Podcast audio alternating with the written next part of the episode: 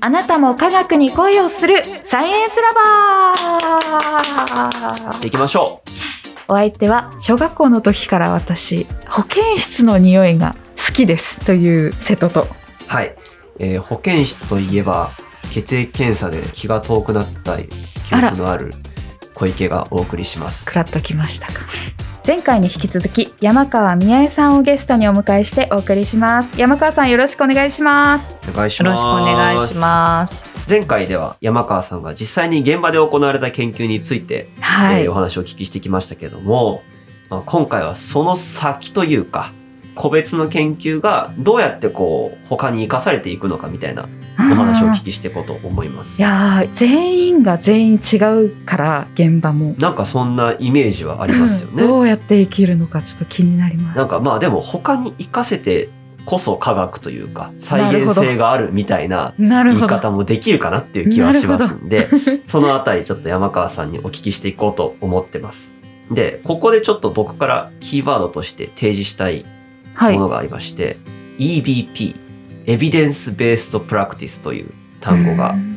あるというふうにリサーチをしております。はいちょっと今回はこれを軸にお話をお聞きしていこうと思うんですが、山川さんに軽くご説明いただければと思うんですけど、そうですね。EBP ってそのエビデンスベースドプラクティスって言って、うんはいまあプラクティスっていうのは実践。だからそのエビデンスに基づいた実践ということなんですけども、はい。逆にお二人に聞きたいんですけど、エビデンスって何だと思いますか？データに裏付いたそうですね。僕も割と根拠とか、なんか客観的な証拠みたいなイメージを持ってますね。それはなんか例えばデータとかじゃないといけないですか？そっか客観性はないといけないなっていう、もう科学畑からの。うーん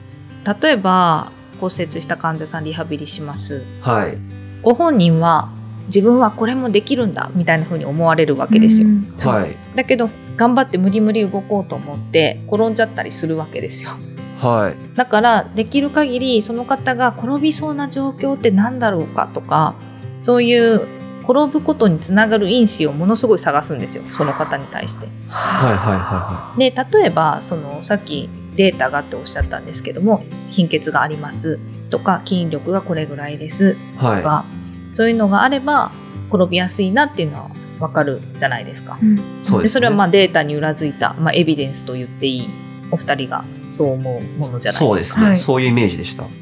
だけどそれにプラスベテラン看護師が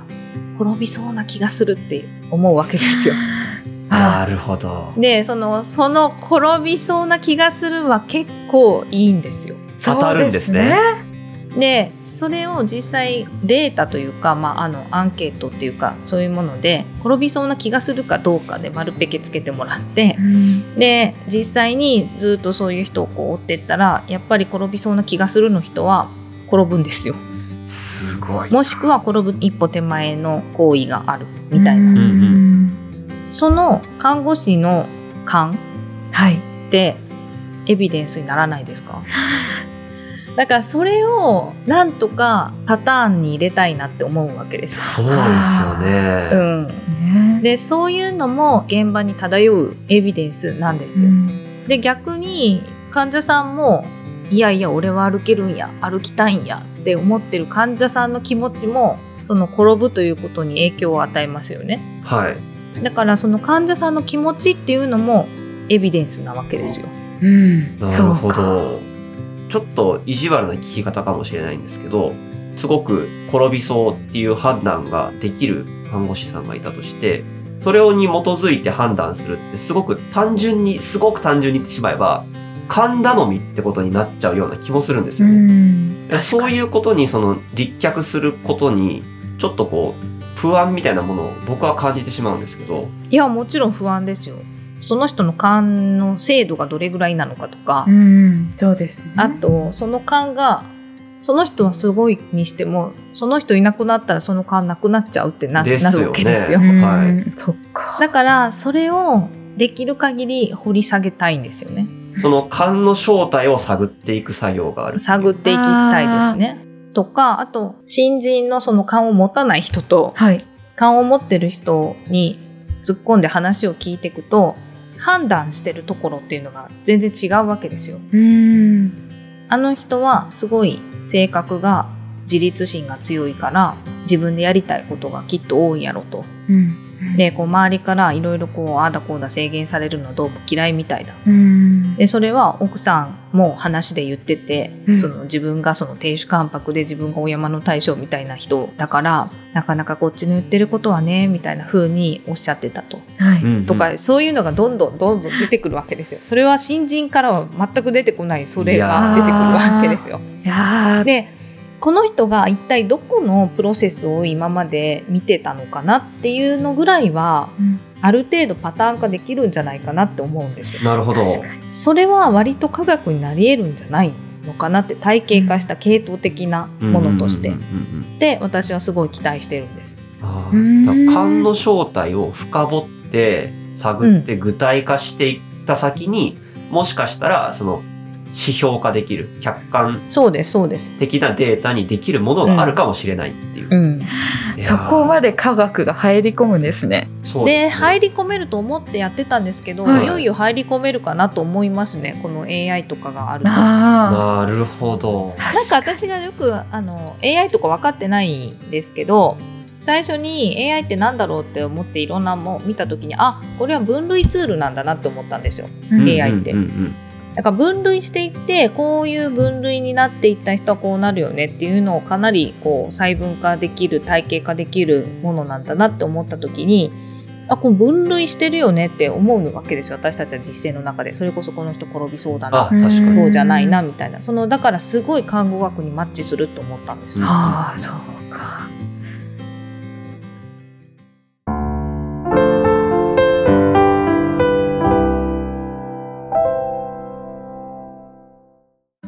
じゃあちょっとそのエビデンスベースとプラクティスの話をはい少。し、えー分かってきたところで、ちょっとあの山川さんが参加されたある研究についてお話しいただければと思うんですが、なんか生活習慣病の、はいえーリスクがある方うんで、、病院に行ってない方はい。に対するその保健師の声かけみたい難なしとそう。ころがあるんですけど、ちょっとこのお話ちょっと山川さんにバトンタッチできますでしょうか。これはいやこんな研究ありえるんだって私も最初思ったんですけど。うん私たちの業界ではとっても有名な保健師さんがいらっしゃってで保健師さんっていうのがあんまり馴染みがないのかもしれないですけど検診結果とかを見て、はいその住民の健康を守るのが保健師さんなので、うん検診の結果をね、まあ、中年期になれば必ず特定検診っていうのがありますのでそれをまあみんな受けると。はい。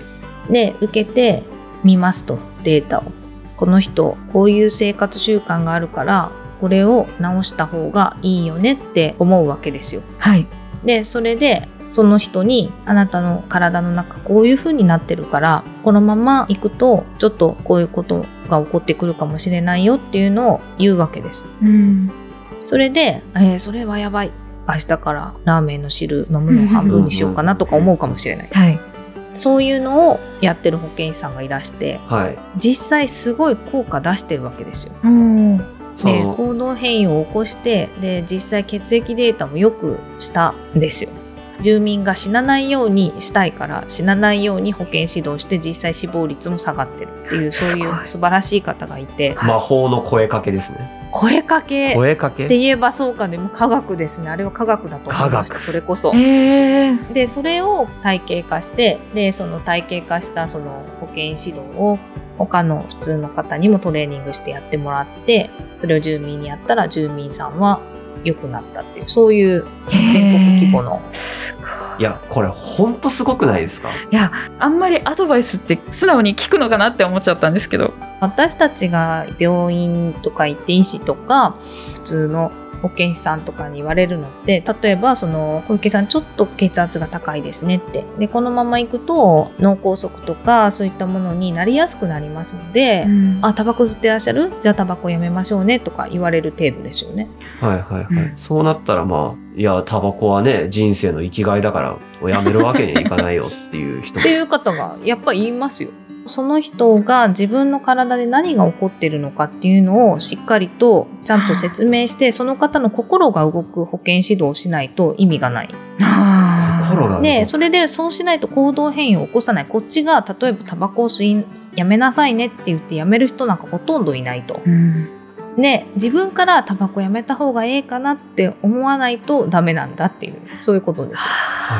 はいなんかでもそれってすごく難しいうんことのようでなも気がするんですけど、よ難しいけどその方はやってたんで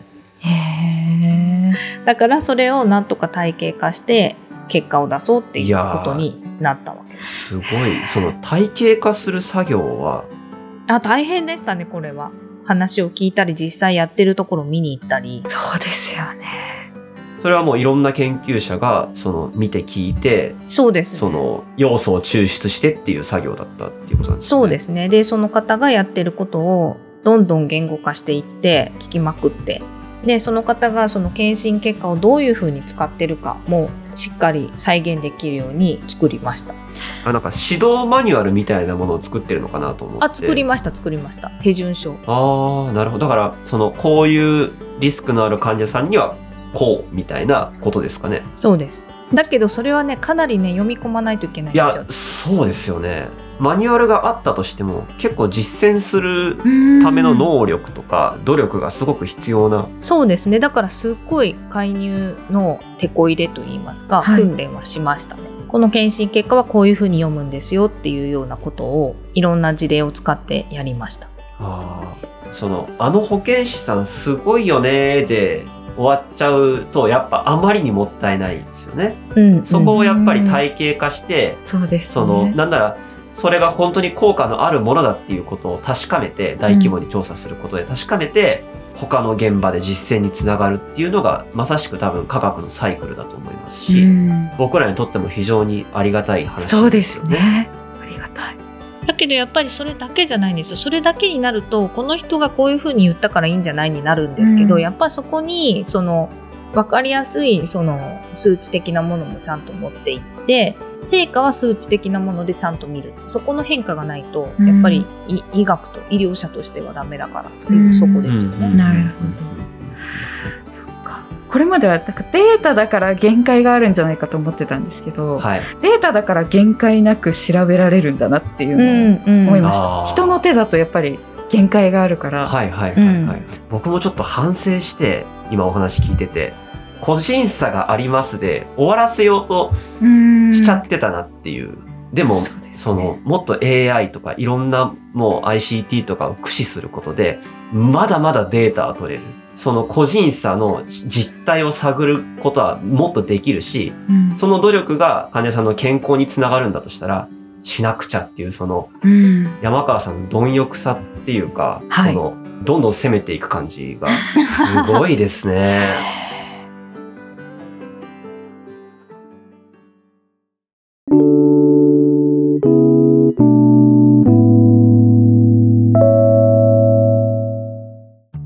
山川さん的には今一番取ってみたいデータみたいなのってあったりするんですか、うんこれはもう本当有名っていうかなんですけど、私認知症の人と会話したいってずっと思ってるんですよ。であできるんですよ最初はできるんだけどやっぱ重度になってくると言葉を途中で皆さん失われるでいわゆる終末期になるともうご飯食べれなくなったりとかしたら胃に穴開けて栄養取りますか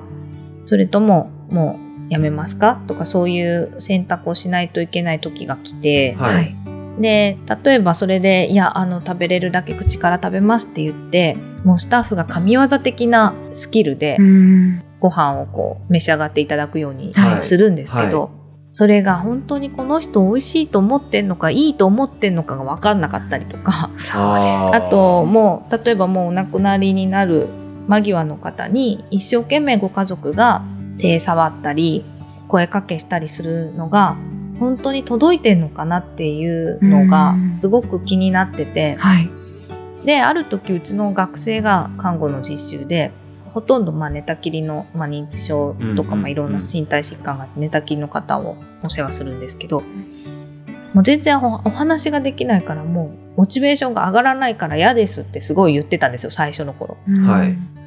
でもお話できないからこそあなたの観察が必要なんじゃないのって例えば皮膚が赤くなってないかな赤くなったら多分すごい嫌だろうなとかそういうのであなたの観察をしっかりしないとダメなんじゃないのとかいう話をししたんですよ。はい。そしたらなんかよく分かってなかったみたいですけど1週間ぐらい経ったら全然話ができないことについての文句なんか言い言わなくなったんですよその学生が。ああそういえば言ってないなと思って「もういいの?」とか言ったら「はい私分かるんですなんとかさんのあ状況今日すごい調子いいんですよって言うから、うんなんでわかんのって顔色とかとか、まあ、血圧とかそういう数値で見んのってうんまあそれもそうなんですけど今日ねあのすごい皮膚が柔らかいんですよって言うんですよでは え何それって言ったらなんかやっぱりすごいいい音楽かけたりとか気持ちがいい時は何々さんの皮膚がなんか柔らかい気がするんですうんで心ない医師とかがあ、はい。ベッドサイドでこの人何も分からへんからなとかそういうことを言っちゃう場合とかもあるんですよはいい。でそういう時はやっぱりすごい皮膚が硬いし言うんですすよ。うんうんえこの子は皮膚と会話ができんのかなと思ったんですよ。でそれのデータを何としても取りたいんだけど、うんそれをどうやって取るのかなっていうのを今考え中 エビデンスですね。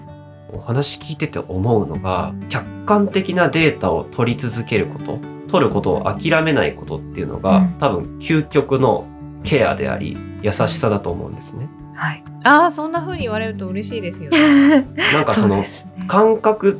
って片付けてしまわずに確かに。その客観的なデータを取りに行って体系化を目指すっていううん。ことがすごくこうなんか価値のあるそうです。気がしますね。だといいですけどねだってやっぱりひょんなことからまあ認知症の研究者をしてますけど皆さんおっしゃるのがもう僕には時間がないんですって言うんですよ皆さうん、ん。でやっぱりいついつまで自分の意思を大事な人に伝えられるのかわかんない。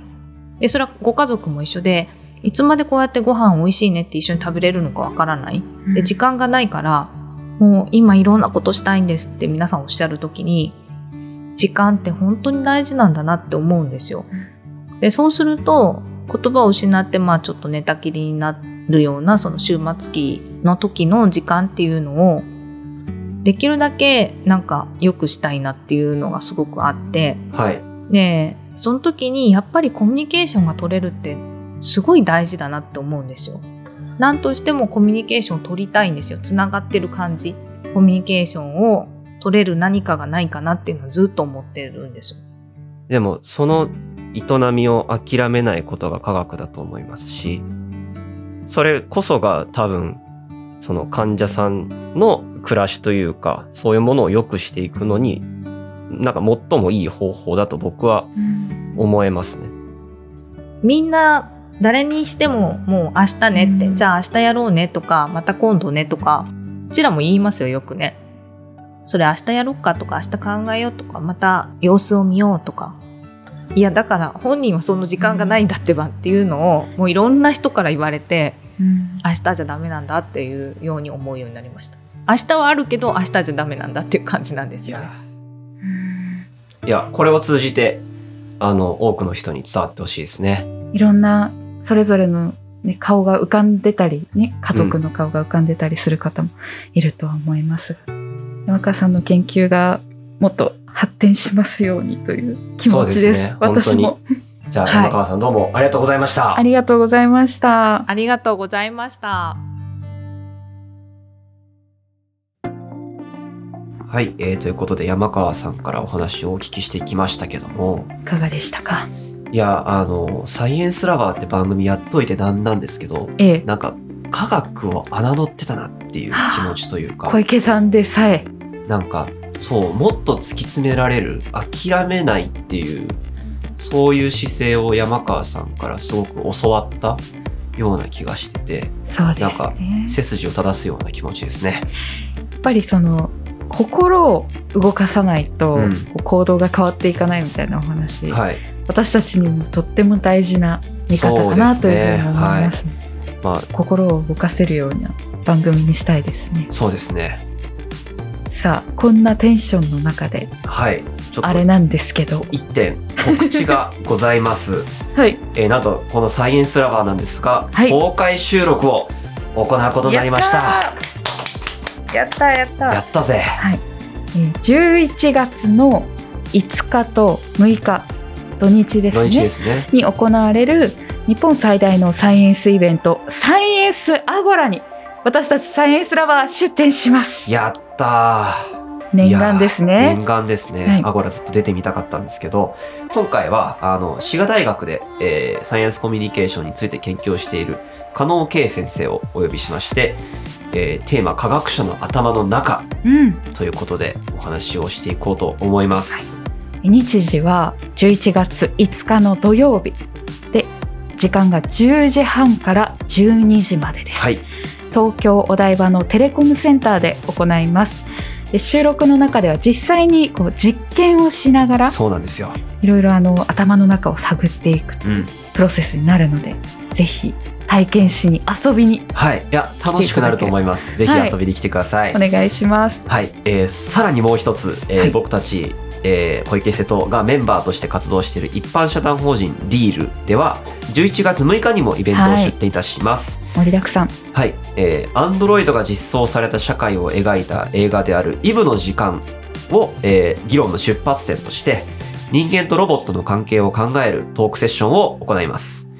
映画監督の吉浦康弘さんをはじめとして、えー、様々な分野の研究者をお呼びしております。もう絶対楽しいです。サイエンスアゴラの注目イベントに選んでいいたやだいてます選んかでいらただきましてトップページから多分企画概要見れるかなと思いますんで、はい、こちらのイベントについてはオンライン配信もありますはい、事前登録が必要なので詳しくはサイエンスアゴラのホームページだったりサイラバのツイッターでも告知をしますのでご覧くださいはい、じゃあ次回もお楽しみにお楽しみに